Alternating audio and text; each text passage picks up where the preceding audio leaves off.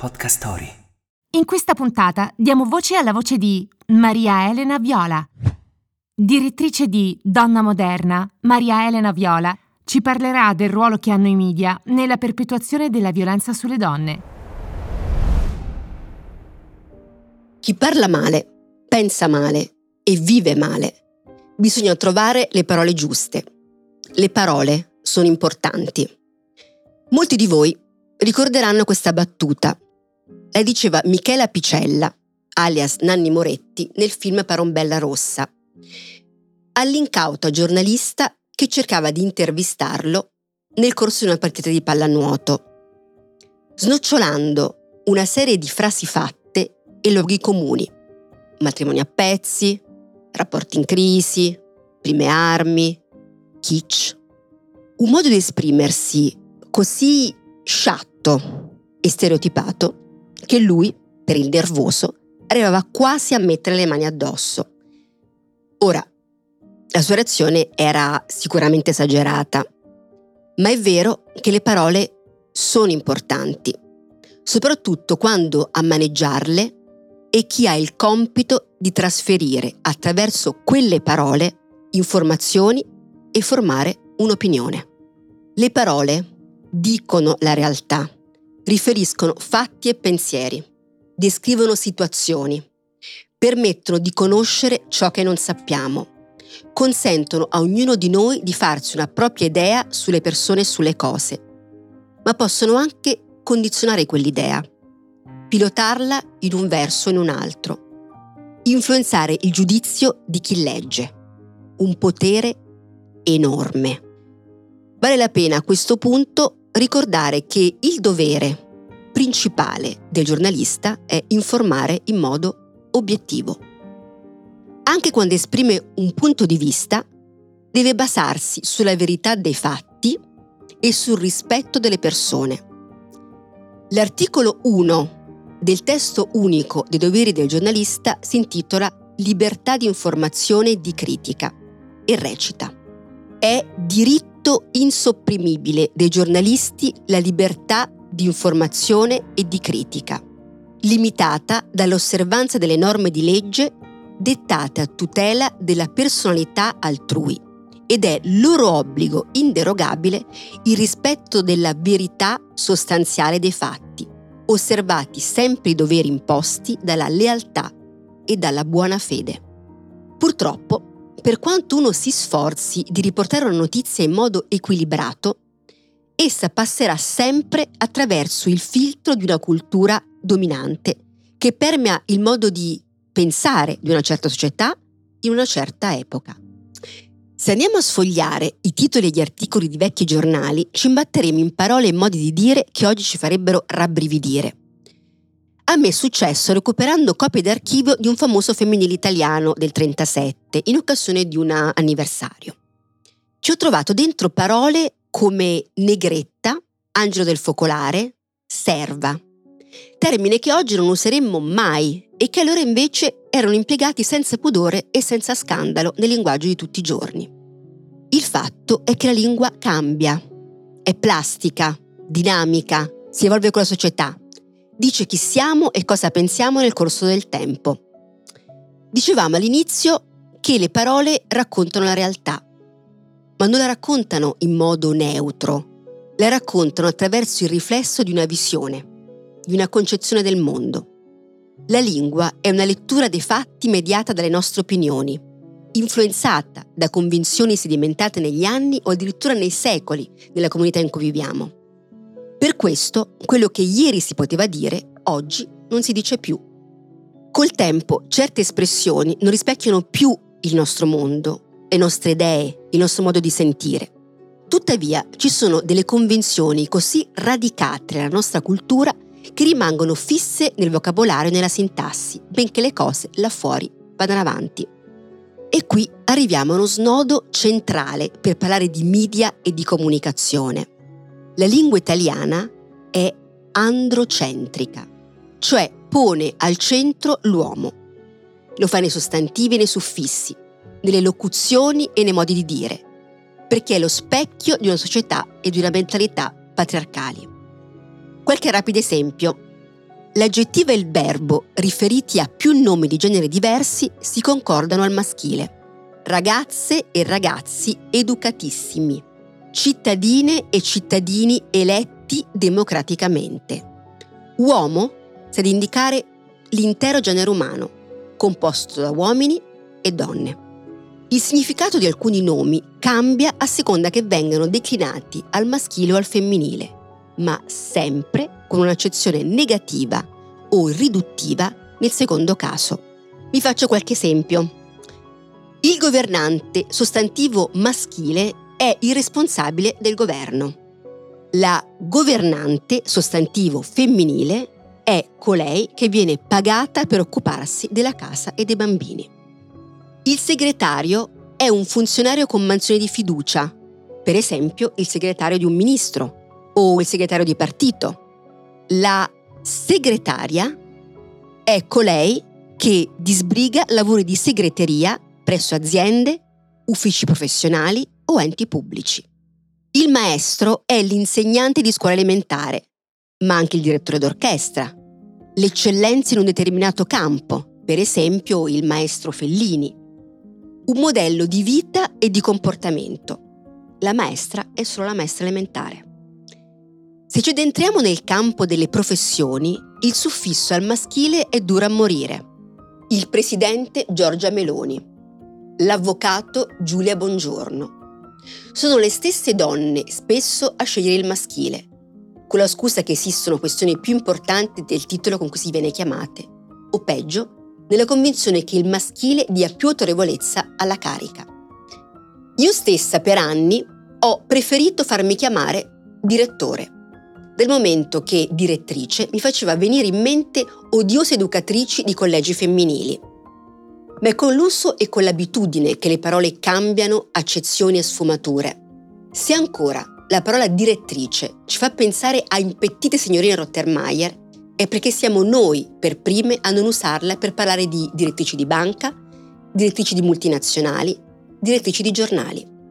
La lingua è una cosa viva. Dipende da noi piegarla alle nostre esigenze, renderla aderente al mondo che cambia, emanciparla. Il primo tentativo, formalizzato per smascherare il sessismo della lingua italiana e combatterlo, è stato fatto nel 1987 dalla Commissione nazionale per la parità e le pari opportunità tra uomo e donna, con un documento intitolato Il sessismo della lingua italiana.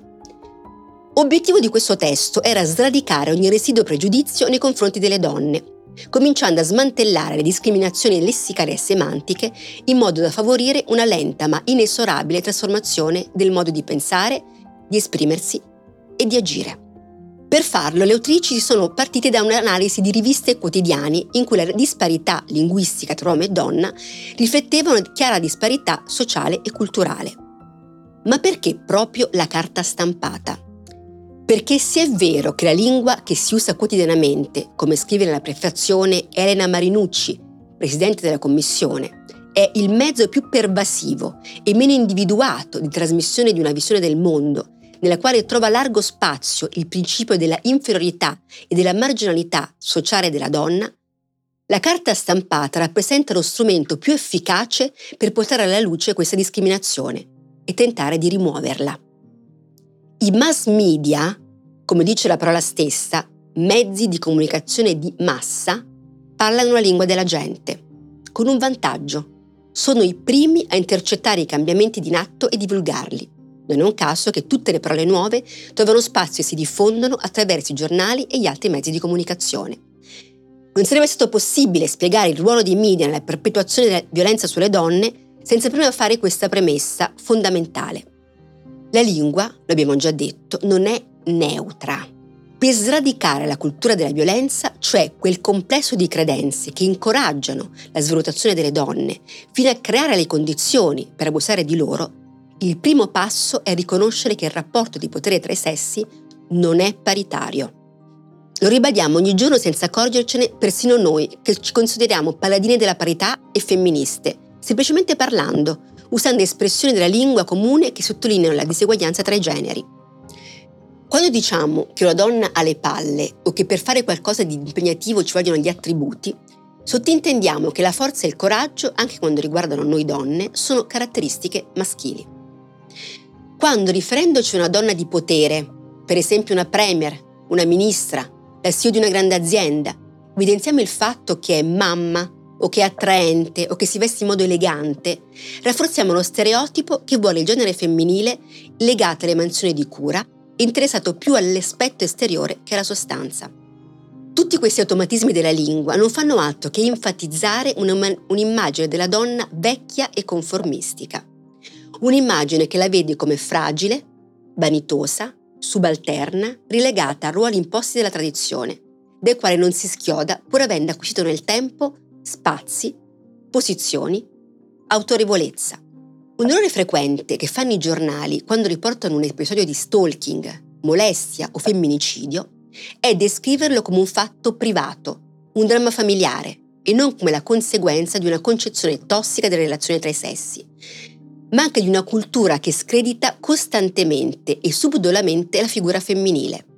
A scatenare la violenza è un raptus, uno scatto di rabbia o di gelosia, che annebbia la razionalità. Questo è un atto emotivo involontario che non denuncia mai il pensiero che c'è dietro, ovvero quella logica del possesso e del dominio che ancora permea tanta parte della nostra società e che è la vera molla di tanti brutti fatti di cronaca. Ignorare questo aspetto significa deresponsabilizzare o minimizzare il gesto dell'aggressore, riducendolo a un fatto individuale e anomalo. Del resto, dell'aggressore nei media si parla poco.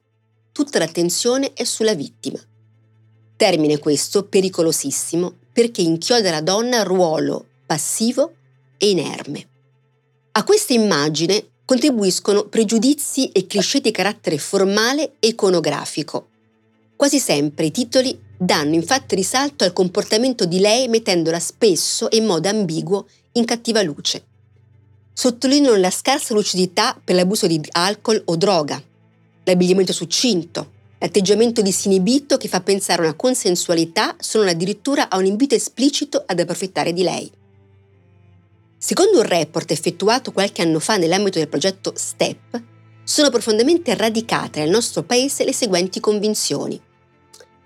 Che una donna può provocare una violenza sessuale col suo modo di vestire.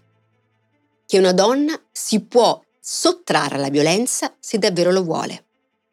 Che se una donna è sotto effetto di qualche sostanza è un parte responsabile di ciò che le accade. A rafforzare questi preconcetti contribuiscono la rappresentazione della vittima che spesso appare sui media. Un'immagine evocativa quasi sempre presa dall'alto, con la mano sul volto e i capelli arruffati, le calze rotte, i vestiti sollevati o in disordine.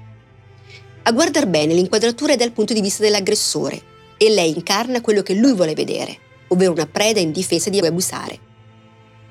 Se persino le campagne che vogliono sradicare questa piaga mostrano le donne come vittime, come possiamo pretendere che la mentalità cambi e che le donne si ribellino?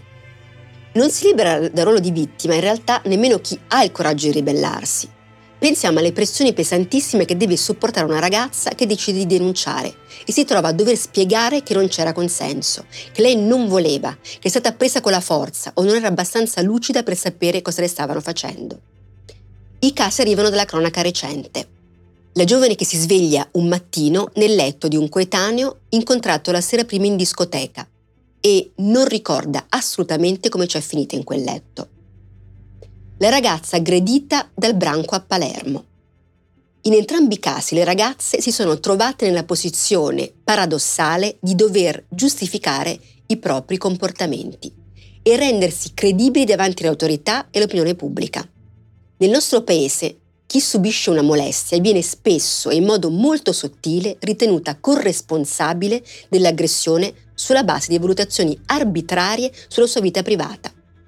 Il carattere troppo frivolo e leggero, il fare provocante, l'abbigliamento poco conveniente, come se il fatto di indossare una minigonna o essere un po' su di giri possa autorizzare chi che sia a divertirsi con lei. Nel 2021 l'Italia è stata condannata dalla Corte di Strasburgo per stereotipi sessisti e vittimizzazione secondaria.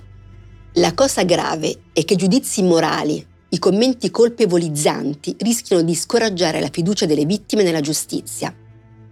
è quello che accade quando chi dovrebbe essere difeso deve difendersi. Non solo dagli attacchi diretti dei soliti opinionisti da talk show o leoni da tastiera, ma anche dalle sottili insinuazioni, i sottotesti subdoli che spesso traspaiono dalle sentenze dei tribunali e dagli articoli dei giornali più autorevoli. Cito un articolo di ottobre. Uccide la compagna in casa, poi affida la figlia a un collega. Catenaccio. Rivoli, il 36enne, si è suicidato sul posto di lavoro. Era convinto che lei la tradisse. Ci sono i fatti e nessuno li può contestare.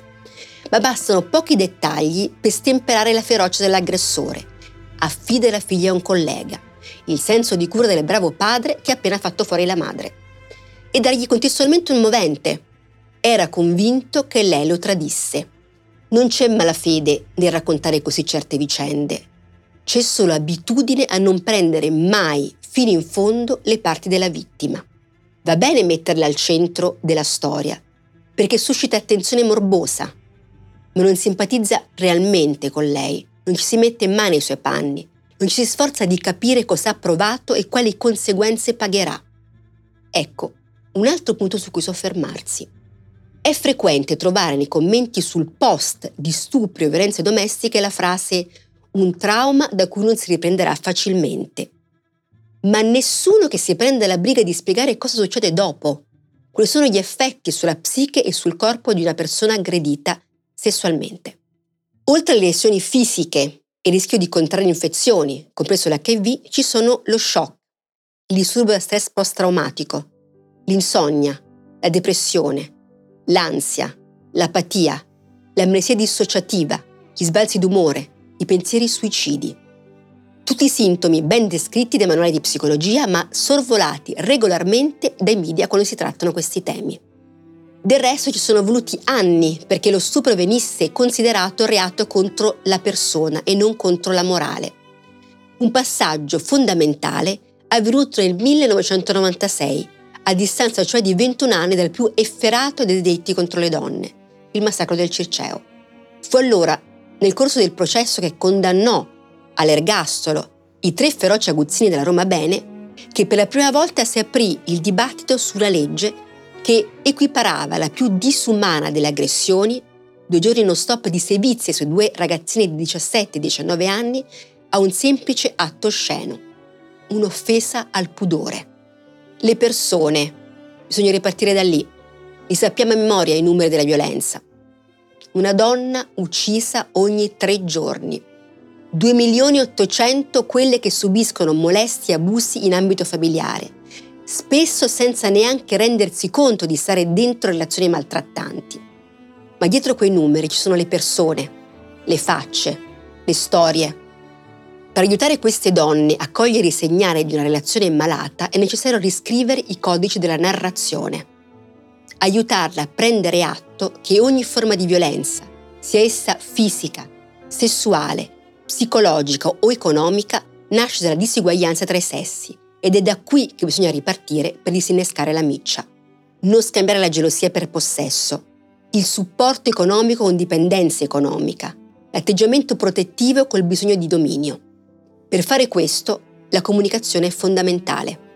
Nel testo unico dei doveri del giornalista si chiede espressamente a chi scrive di non perpetuare gli stereotipi. In che modo? Riportando in modo obiettivo la notizia, evitando di spettacolarizzare gli eventi, per esempio. Descrivendo l'aggressore non come un mostro o uno sbandato, perché si finisce per far passare la violenza come il gesto eccezionale di un folle e non come qualcosa che può accadere anche in contesti insospettabili dipingendo la donna in modo più sfaccettato e veritiero, non soffermandosi su dettagli inutili come la bellezza o il modo di vestire, chiamandola col nome per esteso, non solo con quello di battesimo, come se fosse una bambina, un soggetto anonima, senza cognome e senza identità.